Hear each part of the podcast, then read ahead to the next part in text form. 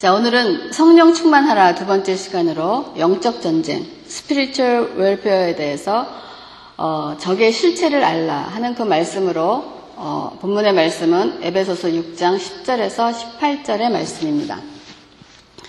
우리가 계속해서 성령님에 대한 말씀을 여러분과 계속 나누고 있습니다. 성령님은 누구신가? 또 성령님의 사역은 무엇인가? 또한 그러면 성령의 충만함이라면 무엇인가를 지금 계속해서 나누는 중에 오늘 본문에 있는 에베소서 5장 18절에 이제 우리 보고 오직 성령의 충만함을 받으라 라고 말씀을 한 뒤 성령 충만이라는 것이 무엇인가에 대해서 어, 성경은 얘기를 하고 있습니다. 먼저 5장 19절 이하에 보면 성령 충만함이란 우리가 시와 찬송과 신령한 노래들로 서로 화답하며 라고 되어 있습니다. 이것이 무슨 말씀이겠습니까? 시나 찬송이나 신령한 노래는 모두 다 하나님을 찬양하는 그러한 우리의 그 행위입니다.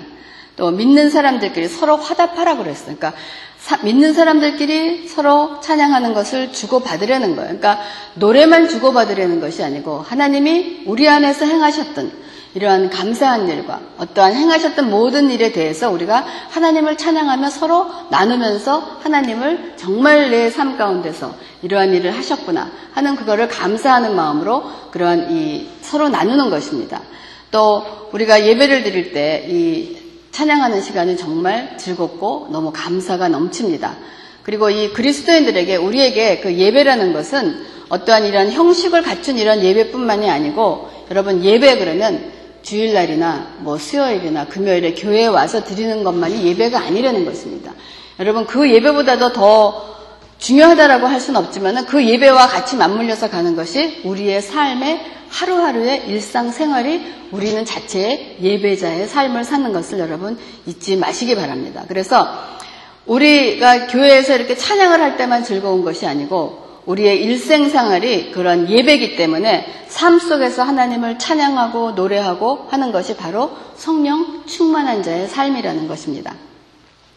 그래서 어, 우리가 또한 이렇게 예배 후에 찬양을 연습할 때도 또 보면은 어, 그 연습하는 자체가 연습으로 안 되고 참 즐겁고 감사하는 그러한 시간으로 우리가 서로 즐기면서 그러한 연습을 하는 것을 볼 수가 있습니다. 그래서 우리가 이 찬양을 한다는 것이 하나님을 기쁘게 하고 하나님을 높이는 그런 것입니다. 그리고 저는 우리가 예배 끝나면서 중간에 보면 나중에 이제 축복합니다 하는 그 시간 있잖아요. 저는 그 시간이 그렇게 좋을 수가 없어요. 우리가 막 서로 눈과 눈을 마주치면서 막 축복하면서 그 웃으면서 그 이렇게 교통하는 것이 우리가 그렇게 서로 얼굴만 보고 즐겁고 찬양할 때 즐거운 이유가 뭐가, 뭐가 있겠습니까? 우리가 그리스도를 하나님을 공유했기 때문에 그것 때문에 우리가 서로 얼굴을 마주보고 기뻐하고 축복하는 것이지 무엇이 우리를 기쁘게 하는 것이겠습니까? 그것이 바로 우리가 성령 충만한 삶으로 우리가 성도가 서로 화답하며 하는 것을 얘기를 해주고 있는 것입니다. 그래서 우리가 여러분이 잊지 마실 것은 이런 예배 시간에만 정해진 이러한 어떤 행위에서 찬양해서 즐거운 것이 아니고 이것이 연장선상으로 나가서 우리의 삶 속에서 계속되어야 되는 것이 우리가 성령 충만한 삶이라는 것을 우리가 잊으면 안 되겠습니다.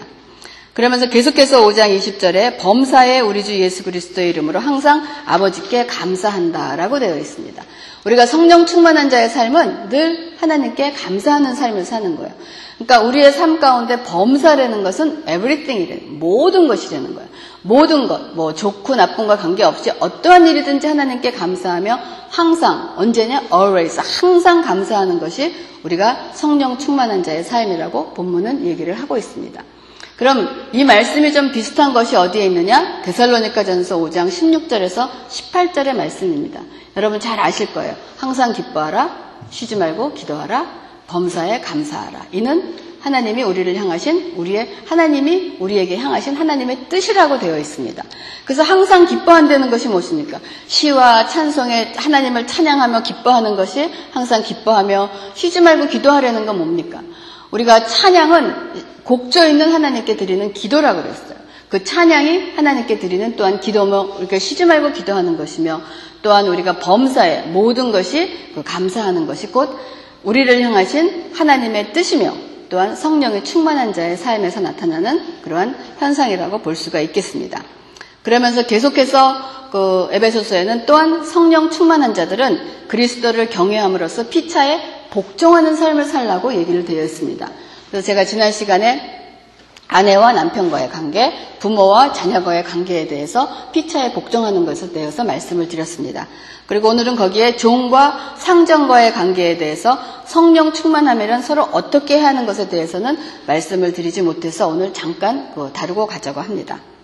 그래서 6장 5절에 보면 우리에게 어떻게 되어 있냐면은 종들아 두려워 말고 두려워하고 떨며 성실한 마음으로 육체의 상전에게 순종하기를 그리스도께 하듯 하라라고 말씀을 하고 있습니다. 어쩌면 이 말씀은 우리 그리스도인들이 세상 사람들의 눈에 비추어지는 것이 바로 우리가 일을 하고 있는 그런 현장이라고 생각을 합니다. 어쩌면 그 현장에서 그리스도인들과 일을 할 수도 있고 또 그리스도인이 아닌 사람들과 일을 할 수도 있고 또한 다른 종교에 있는 모든 사람, 세상 사람들과 그 일을 할 수 있는 것이 우리의 그 직장의 그 삶의 터가 아니겠습니다. 학교도 마찬가지입니다.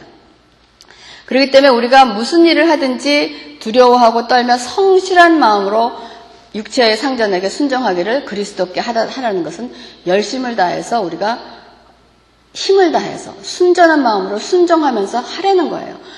그러면서 6장 6절에 계속해서 어떻게 되어 있냐면은 눈 가림만 하여 사람을 기쁘게 하는 자처럼 하지 말고 그리스도의 종처럼 마음으로 하나님의 뜻을 행하고 기쁜 마음으로 섬기기를 죽게 하듯 하고 사람들에게 하듯 하지 말라라고 되어 있어요. 우리가 세상에 나가서 일을 할 때 죽게 하듯 하라고 그랬어요. 그 교회에서만 모든 하는 일이 죽게 하듯 하라는 것이 아니고 세상에 나가서 하들 사람에게 하는 것 같이 하지 말고 하나님께 하듯 그런 모든 일을 행하라고 얘기를 하고 있습니다. 그러니까 사람들이 보아줄 때는 열심히 하는 것처럼 어? 하지 말고 하고 또 기쁘게 하는 것처럼 최선을 다하는 것처럼 하고 누가 보아주지 않으면 그냥 알아주지 않는 것 같은 그런 태도를 바꾸는 것이 그렇게 하지 말라는 것입니다. 어떻게 보면 참 우리가 바보 같은 그러한 생각이나 이러한 일일지 모르지만은 중요한 것은 사람에게 하듯 하지 말라 그랬거든요. 이 모든 일을 주관하시고 보시는 것은 우리 그리스도인들에는 하나님, 우리의 상, 눈에 보이는 상전이 있지만 눈에 보이는 상전 그 위에 이거를 보고 계시는 더 높으신 하나님이 계시다는 것이 우리의 삶의 어떠한 주관이면 모토인 것입니다. 사람은 보지 않을지라도 하나님이 보시기에 우리는 우리가 해야 될 일을 해야 되는 거예요. 그래서 어떻게 보면 여러분들이 앞으로 그리스도인의 삶을 살면서 세상에 살아갈 때 세상 사람들이 볼 때 좀 바보같이 보일지도 모릅니다. 어쩌면 저 어리석게 보일지도 모릅니다. 저건 안 해도 되는 건데 뭐 저렇게 해야되는 그러한 일을 볼지 몰라도 내가 손해 보는 것 같고 바보처럼 보일지도 몰라도 그것은 사람이 보기에 그렇지만 하나님이 보실 때는 그렇게 보시지 않는다는 것이 우리가 세상에 나가서 세상 사람들과 일을 할 때 하는 우리들의 자세인 것을 여러분 잊지 마시기 바랍니다. 그래서 여러분들이 하나님이 보고 알고 계시다는 것을 우리는 놓쳐서 안 된다는 거예요. 그래서 세상 사람들의 눈에는 이렇게 일을 하는 그리스도인들이 어쩌면 바보같이 보일지 모릅니다. 하지만 우리가 이렇게 해야 하는 이유는 우리가 바보라서가 아닙니다. 우리도 귀찮고 싫은 건 하기 싫어요. 하지만 이 모든 일의 주인이시며 보고 계시는 분이 하나님이시라는 것을 우리가 생각하기에 그렇게 하는 것이고 또 그렇게 해야 되는 것입니다. 왜냐하면 계속해서 6장 8절에 이는 각 사람이 무슨 선을 행하든지 종이나 자유인이나 주께로부터 그대로 받으는 줄 알라라고 되어 있어. 하지 말라는 거예요. 왜냐하면 그것도 하나님께서 허락을 하시고 다 그 자리에 놓으신 거기 때문에 그 자리에 있는 걸 가지고 불평하고 불만하지 말라는 거예요. 그래서 그 일을 해서 최선을 다하는 것이 우리가 하나님께서 주신 성령이 충만한 자의 삶에 바로 그런 것이라는 것을 보여주고 있는 것입니다. 그렇기 때문에 여러분들이 여러분의 삶 속에서 삶의 현장에서 여러분이 최선을 다해서 마치 내가 주인인 것처럼 일을 하시기 바랍니다. 여러분이 상전이 여러분이 높은 자리에 있었을 때만 여러분보다 높은 자리에 있는 또 상전이 있습니다. 그 상전이 여러분들을 생각할 때 어떻게 되냐? 저 사람은 틀림없어. 내가 저 사람은 신실해. 내가 무슨 일을 맡겨도 저 사람은 내가 걱정 안 해도 돼. 하는 그러한 판단을 그러한 그 평가를 받는 그리스도인들이 되어야 된다는 거예요. 우리는 세상 사람들보다 그리스도인이라는 더 높은 타이틀을 갖고 있기 때문에 그들보다 더 크레딧이 좋아야 됩니다. 아유, 예수는 믿는다 그러면서 일은 시켜놓으면 엉망이야. 그냥 한다고 말로는 한다고 그러고선 한 번도 제대로 해놓는 게 없어. 약속을 지키는 게 없어. 그러면서 무슨 교회를 가서 뭐라고 하면서 이게 아니라는 거예요. 야, 예수, 나는 예, 옛날에 예수 믿는 사람들은 그냥 뭐 교회만 다니고 그러는 줄 알았더니, 야, 일할 때도 보면은 틀림없고, 그거는 실력이 좋고 나쁘고가 아니고 사람의 신실함입니다.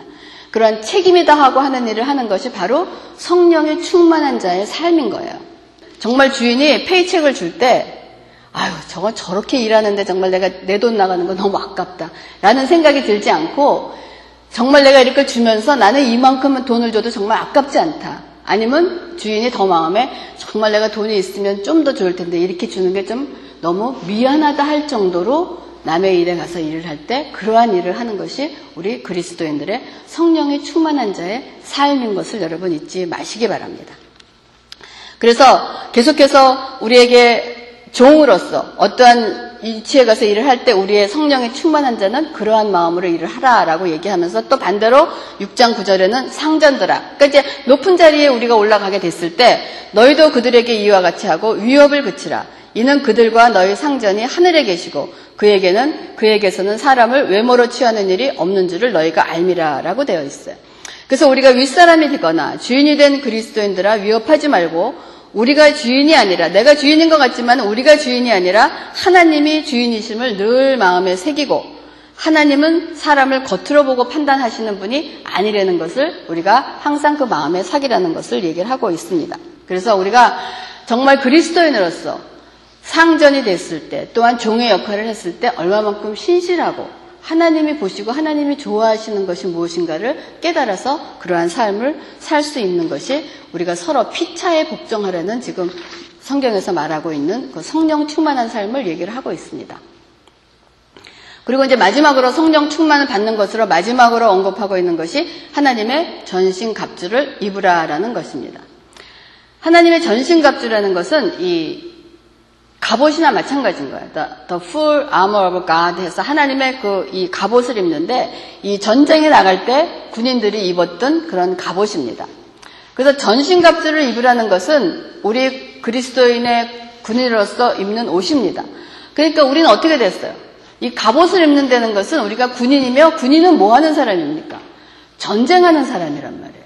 그러면 우리가 전쟁을 해야 되는데 그 전쟁의 목적이 무엇인가를 지금 우리 성령 충만한 자에게 에베소서를 통해서 말을 하고 있는 거예요. 전쟁의 목적은 마귀의 관계를 능히 대적하기 위함이라라고 얘기를 하고 있습니다. 여러분들은 여러분들이 영적 갑옷을 입고 싸워야 할 대상이 누구인지 아십니까? 그런 말 있죠. 지피지기 백전불태. 이거 무슨 말인지 아세요? 지피지기 백전불태. 적을 알고 나면 100번 싸워도 위태롭지 않다는 얘기예요. 그러니까 적을 알아야지 전쟁에서 이기고 위태롭지 않다는 그러한 얘기인 거예요. 적을 알아야 되잖아요. 그러면 여러분이 싸워야 할 적은 누구입니까? 누굽니까? 여러분이 싸워야 할 적은 누굽니까? 6장 12절에 우리가 항상 기도하는 내용도 있지만 우리의 씨름은, 그러니까 우리의 싸움은 혈과 육을 상대하는 것이 아니요 통치자와 권세들과 이 어둠의 세상 주관자들과 하늘에 있는 악의 영들의 상대함이라라고 말씀하고 있습니다. 여러분들은 사단의 존재를 믿으십니까? 악한 영이 있음을 여러분 믿으십니까? 성경 많은 곳에서 사단에 대하여 말하고 있는데 우리의 싸움의 대상은 바로 사단이라고 성경은 얘기를 하고 있는 거예요. 근데 우리가 그 사단의 존재에 대해서도 인정하지 않고 사단이 뭔지 우리의 적이 누군지도 모르고 사단이 있는지도 모르고 사단이 무엇인지도 모르는 것이 오늘날 우리 그리스도인들의 사실 현주소가 아닌가를 생각을 합니다. 사단이 어딨어? 라고 얘기했는데 성경을 우리가 한번 보겠습니다. 이사야서 14장 12절에서 15절에 보면 어, 제가 읽겠어요. 여러분 막 찾기 힘드시니까 이건 천사의 타락을 보여주는 것입니다. 이사야서 14장 12절에서 15절 너 아침의 아들 계명성이여. 어찌 그리, 그리 하늘에서 떨어졌으며 너 열국을 엎은 자여 어찌 그리 땅에 찍혔는고? 내가 내 마음에 이르기를 내가 하늘에 올라 하나님의 묵별 위에 내 자리를 놓이리라. 내가 북극 지폐의 산 위에 앉으리라. 라고 얘기하는 그 이 계명성이라는 것이 모닝스타 루스퍼를 얘기하는 사단을 얘기합니다. 그런가 하면은 요한계시록 12장 7절에서 9절에도 하늘의 전쟁이 있으니 미가엘과 그의 사자들이 용과 더불어 싸울세 용과 그의 사자들도 싸우나 이기지 못하여 다시 하늘에서 그들이 있을 곳을 얻지 못한지라 큰 용이 내쫓기니 옛 뱀 곧 마귀라고도 하고 사탄이라고도 하며 온 천하를 깨는 자가 그가 땅으로 내쫓기니 그의 사자들도 그와 함께 내쫓기니라.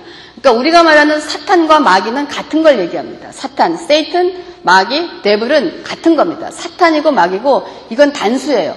마귀들이 아닙니다. 사탄들이 아니고 악한 영과 사단을 받은 우두머리가 딱 하나인 것이 사탄인 것을 얘기를 해주고 있습니다.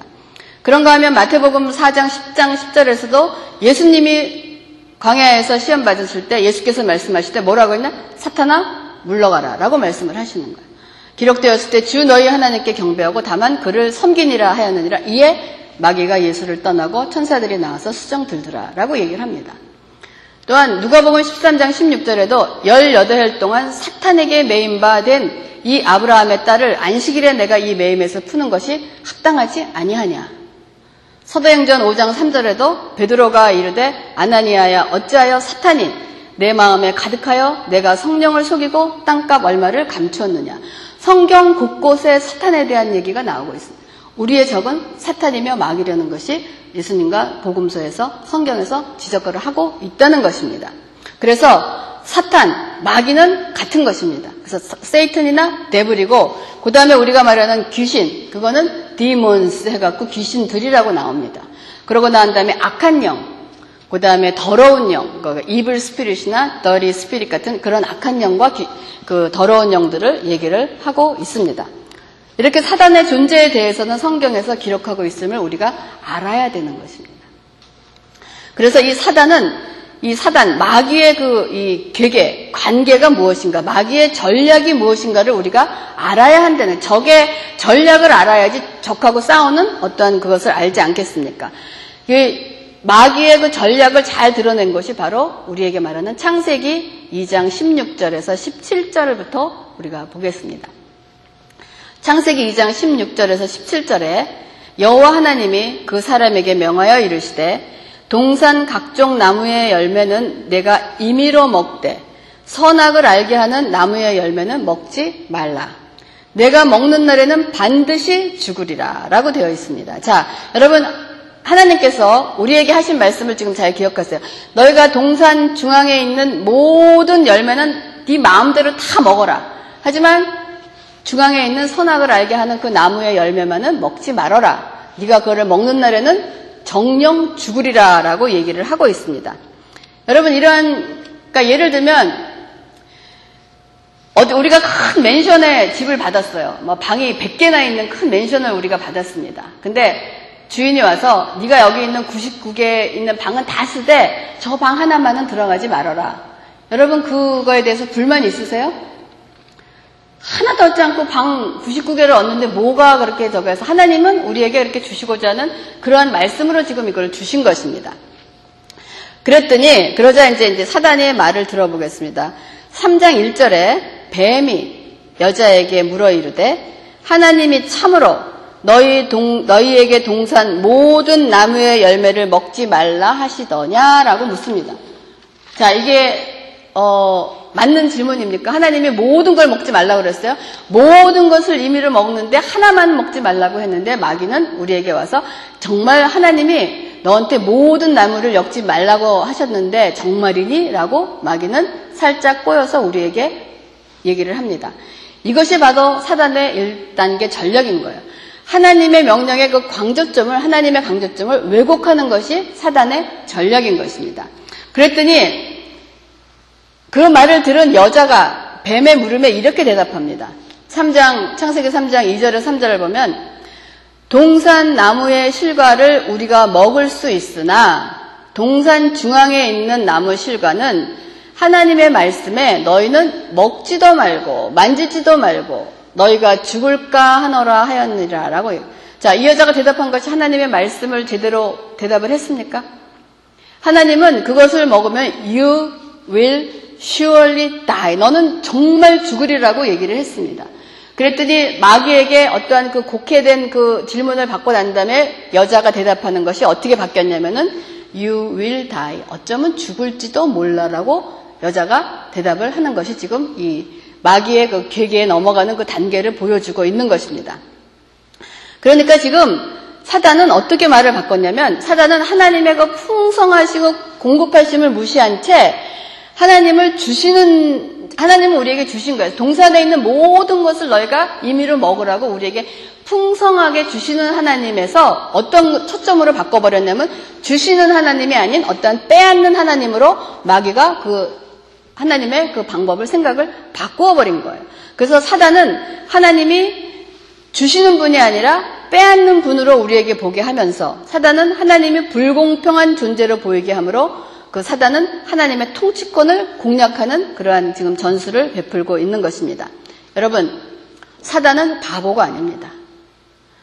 사단은 또한 이 기회를 놓칠더라 사단은 감히 하나님의 말씀에 반대하며 하나님의 권위와 신실함에 이제 일격을 가하는데 3장 4절에서 5절을 보면은 너희가 결코 죽지 아니하리라. 자, 하나님은 you will surely die라고 말씀을 하셨는데 중간에 살짝 바꾸니까 여자가 그리스도인이 와가 어떻게 반응을 하냐면 maybe you will die. 우리가 죽을지도 몰라 하고 넘어가니까 그 다음에 마귀가 치고 들어오는 것이 뭐라 그러냐면 you will not die라고 You will not surely 나는 정말 죽지 않는다라고 하나님의 명령을 완전히 바꿔버리는 결과가 사단이 우리에게 쓰는 전략인 것입니다.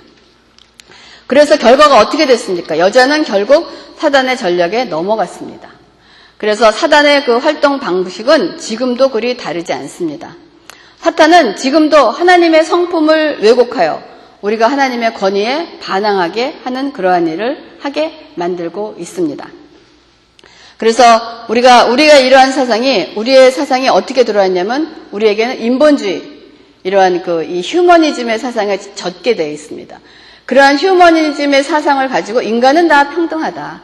인간은 가치가 있다. 인간은 정말 어, 존재가 있고 어떤 가치가 있다는 그러한 왜곡된 것을 가지고 하나님의 심판하심을 어느 쪽으로 우리에게 방향을 바꾸느냐? 하나님은 선하신 하나님이 아닌 악하고 심판하시고 벌을 주신 하나님으로 포커스를 바꿔버리는 것이 창세기 3장에서 일어났던 마귀의 전략과 오늘날 우리에게 이런 전략이 똑같다는 거예요. 하나님의 그러한 쪽을 바라보지 않고 우리는 인간은 deserved. 우리는 이러한 것을 받지 만한 존재가 있는 거야. 우리는 이만한 가치가 있어. 우리는 휴머니즘의 그런 것을 가지고 하나님의 방해를, 말씀을 왜곡하고 하나님을 우리에게 심판의 하나님과 불공평하는가, 언페어하는 하나님으로 바꿔버리는 것이 그 시대나 지금이나 똑같은 것을 우리가 알 수 있어야 됩니다. 하나님의 뜻이 벗어난 곳에는 선한 것이 없습니다. 좋아 보일 수는 있으나 어쩌면 휴먼이 얼마나 좋습니까? 참 인간은 평등하고 모두 다 사랑받아야 되고 다 구원받아야 되고 다 행복할 권리가 있다. 어쩌면 좋아 보일 수 있지만 하나님의 뜻에 맞지 않으면 좋은 것이 전혀 없다는 것입니다. 여러분, 우리는 속아서는 안 되는 것입니다. 마귀의 속성은 우리를 속이는 일을 하는 거예요. 그리고 결국 속이고 난 다음에 도둑질하고 죽이고 멸망시키는 일이 그들의 일의 목적인 것입니다. 그래서 우리는 알아야 합니다. 우리에게는 대적이 있다는 거, 우리에게 큰 적이 있다는 거, 그들의 전략과 전술을 가지고 그들은 공격함으로 우리는 이에 대하여 경계하고 대비해야 된다는 거예요. 여러분들 다시 묻겠습니다. 여러분들은 마귀의 존재를 믿습니까? 어떤 종파들은 너무 모든 일을 마귀론으로 종결해갖고 지어서 모든 것을 마귀를 그 부각시키는 것도 문제가 있지만 오늘날 현대교회의 문제점은 마귀의 존재가 잊혀가고 있다는 것입니다. 그냥 무방비 상태인 거예요. 그냥 적에게 다 노출되어 있는 그러한 상태가 오늘날 현대 교회의 문제점인 것입니다. 그러나 오늘 성경은 우리에게 우리의 싸움의 대상이 바로 마귀라고 분명히 말하고 있음을 우리는 잊지 마시기 바랍니다. 여러분, 여러분의 적에 대해서 여러분은 얼마나 알고 계십니까? 얼마만큼 정보를 갖고 있냐는 거예요. 불행히도 우리는 잘 알고 있지 못합니다. 그런데 여러분 그거 아십니까? 사단은 우리의, 우리에 관한 모든 정보를 갖고 있다는 거예요. 우리의 약점의 데이터를 다 갖고 있다는 거예요. 우리가 뭐가 약하고 어떤 것이 약한 것을 다 갖고 있다는 거예요. 그리고 사단은 그 약점의 데이터를 가지고 시시탐탐 노리고 있다가 그 약점을 사단은 치고 들어옵니다.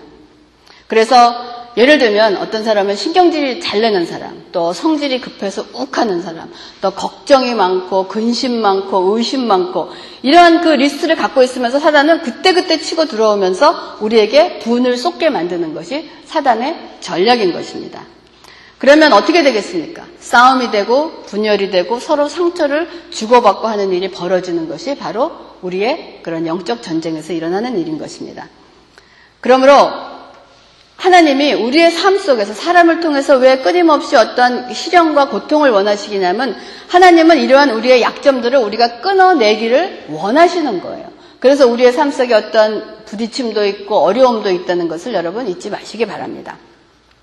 그래서 바울은 우리가 날마다 날마다 죽노라라고 하는 것이 바로 이 나를 향한 우리가 영적 전쟁을 하는 그런 것입니다. 그래서 예를 들면 우리가 어디에 선교를 한다든지 어떤 전도를 한다든지 또한 사람이 어떤 변화를 받고 예수를 믿으려고 하면 그 일이 그냥 평탄합니까? 주위에서 생각지도 않았던 일들이 많이 일어나는 그런 이유가 그냥 일어나는 것이 아니고 눈에 보이지 않는 영적으로 우리가 사단들이 그거를 하지 못하게끔 공격을 하는 일이 일어난다는 것입니다. 우리가 이러한 일을 많이 경험하고 있지 않습니까? 어, 제가 근데 우리가 그리스도인들이 이러한 사단에 치고 들어올 때 어느 때 많이 치고 들어오냐면 우리가 은혜가 좋을 때, 내가 은혜를 받고 너무 감벽에 빠질 때 좋을 때, 은혜를 은혜를 받고 있을 때 그때 우리를 틈타고 들어오는 것이 굉장히 많이 있습니다. 근데 사단은 여러분 그러한 일이 있을 때 여러분들 걱정하시지 말고 사단은요 제대로 하는 일이 없습니다. 사단은 소리만 클 뿐이지 사단 자체는 힘이 없다는 거 여러분 잊지 마시기 바랍니다. 그러니까 마귀는 우리에게 어떠한 그 이 우리를 힘들게 하고 어렵게 하려고 그러한 일을 하지만은 결국은 하나님은 그 일을 들어서 우리를 하나님의 거룩한 사람으로 훈련해서 하나님의 사람으로 만들어내시는 거예요. 마귀가 나를 그렇게 공격을 하지만은 할 때마다 나는 지는 것 같지만은 결국은 어떤 사람이 되느냐? 옛날에는 화가 나면은 이틀, 3일을 넘어가던 사람이 일주일 넘어가던 사람이 이제는 하루에를 넘기지 않는 그런 하나님의 훈련의 사람으로 바꿔가는 거예요. 그래서 여러분의 삶 속에서 여러분의 마귀가 여러분의 어택을 해온다. 그러면 걱정하지 마시는. 마귀가 뭘 하는 것 같지만 그거를 보고 맨 처음에는 덜컹 겁이 나고 이게 뭔가 하고 그냥 주저앉을지 모르지만은 주저앉지 마시고 일어나셔서 하나님께서 인도하시고 마귀는 제대로 하는 일이 없다는 것을 여러분 잊지 마시기 바랍니다. 그 왜냐? 베드로전서 5장 8절에 그렇게 되어 있어요. 근신하라 깨어라 너희 대적 마귀가 우는 사자같이 두루 다니며 삼킬 자를 찾는다. 그러니까 우는 사자처럼 우리를 돌아다니면서 우리를 찾는다. 이것이 우리가 영적 무장을 해야 되는 이유라는 거예요. 그러면 사자가 우는 사자 같이 다니는 배가 고파서 먹을 것을 막 찾아다닌다는 거예요. 그러면 여러분 사자가 물려고 달려들 때 여러분 어떻게 해야 됩니까? 도망갑니까? 어디까지 도망가겠어요? 땅끝까지 도망가겠어요? 결국은 도망가면 그 사자에게 막힐, 먹힐 뿐이라는 거예요. 그래서 성경은 야고보서 4장 7절에 뭐라고 되어 있냐면 마귀는 우는 사자처럼 믿는 자들을 찾아 헤매지만은 야고보서 4장 7절에 그런즉 너희는 하나님께 복종할지어다. 하나님께 순종하는 거예요. 순종할지어다. 마귀를 어떻게 하라? 대적하라라고 되어 있어요. 도망가지 말고 너희는 하나님께 순종하고 마귀를 대적하라. 그리하면 너희를 피하리라라고 되어 있습니다. 마귀는 우리가 두려워해야 될 존재가 아니라 마귀는 이미 힘을 다 잊어버리고 그냥 종이 호랑이와 같은 거예요. 그 마귀가 우리에게 어떻게 해서 들어오는 것은 하나님이 우리를 거룩한 자로 만들어 가시기 위한 훈련의 도구로 사용하시는 걸 여러분 잊지 마시기 바랍니다. 그래서 마귀는 우리의 삶 속에서 제대로 하는 일이 아무것도 없다는 거예요. 그렇기 때문에 너희들은 하나님께 복종할지어다 마귀를 대적하라. 그리하면 너희를 피하리라 라고 되어 있습니다. 그래서 우리가 마귀를 대적하기 위해서는 우리는 하나님의 영적 갑옷인 전신 갑주를 입어야 하는 것입니다. 그리고 우리가 마귀를 대적할 때 그 마귀는 우리를 당하지 못한다는 거예요. 왜? 하나님이 함께 하시기 때문에. 그래서 우리가 계속해서 다음 시간에 우리가 입을 전신갑주에 대해서 말씀을 드리고 우리가 또한 그리스도인들이 그 끊어내야 될 우리가 끊어내야 될, 뭐 이겨내야 될 어떤 마음의 죄에 대해서 계속해서 어, 시간을 나누겠습니다. 기도하겠습니다.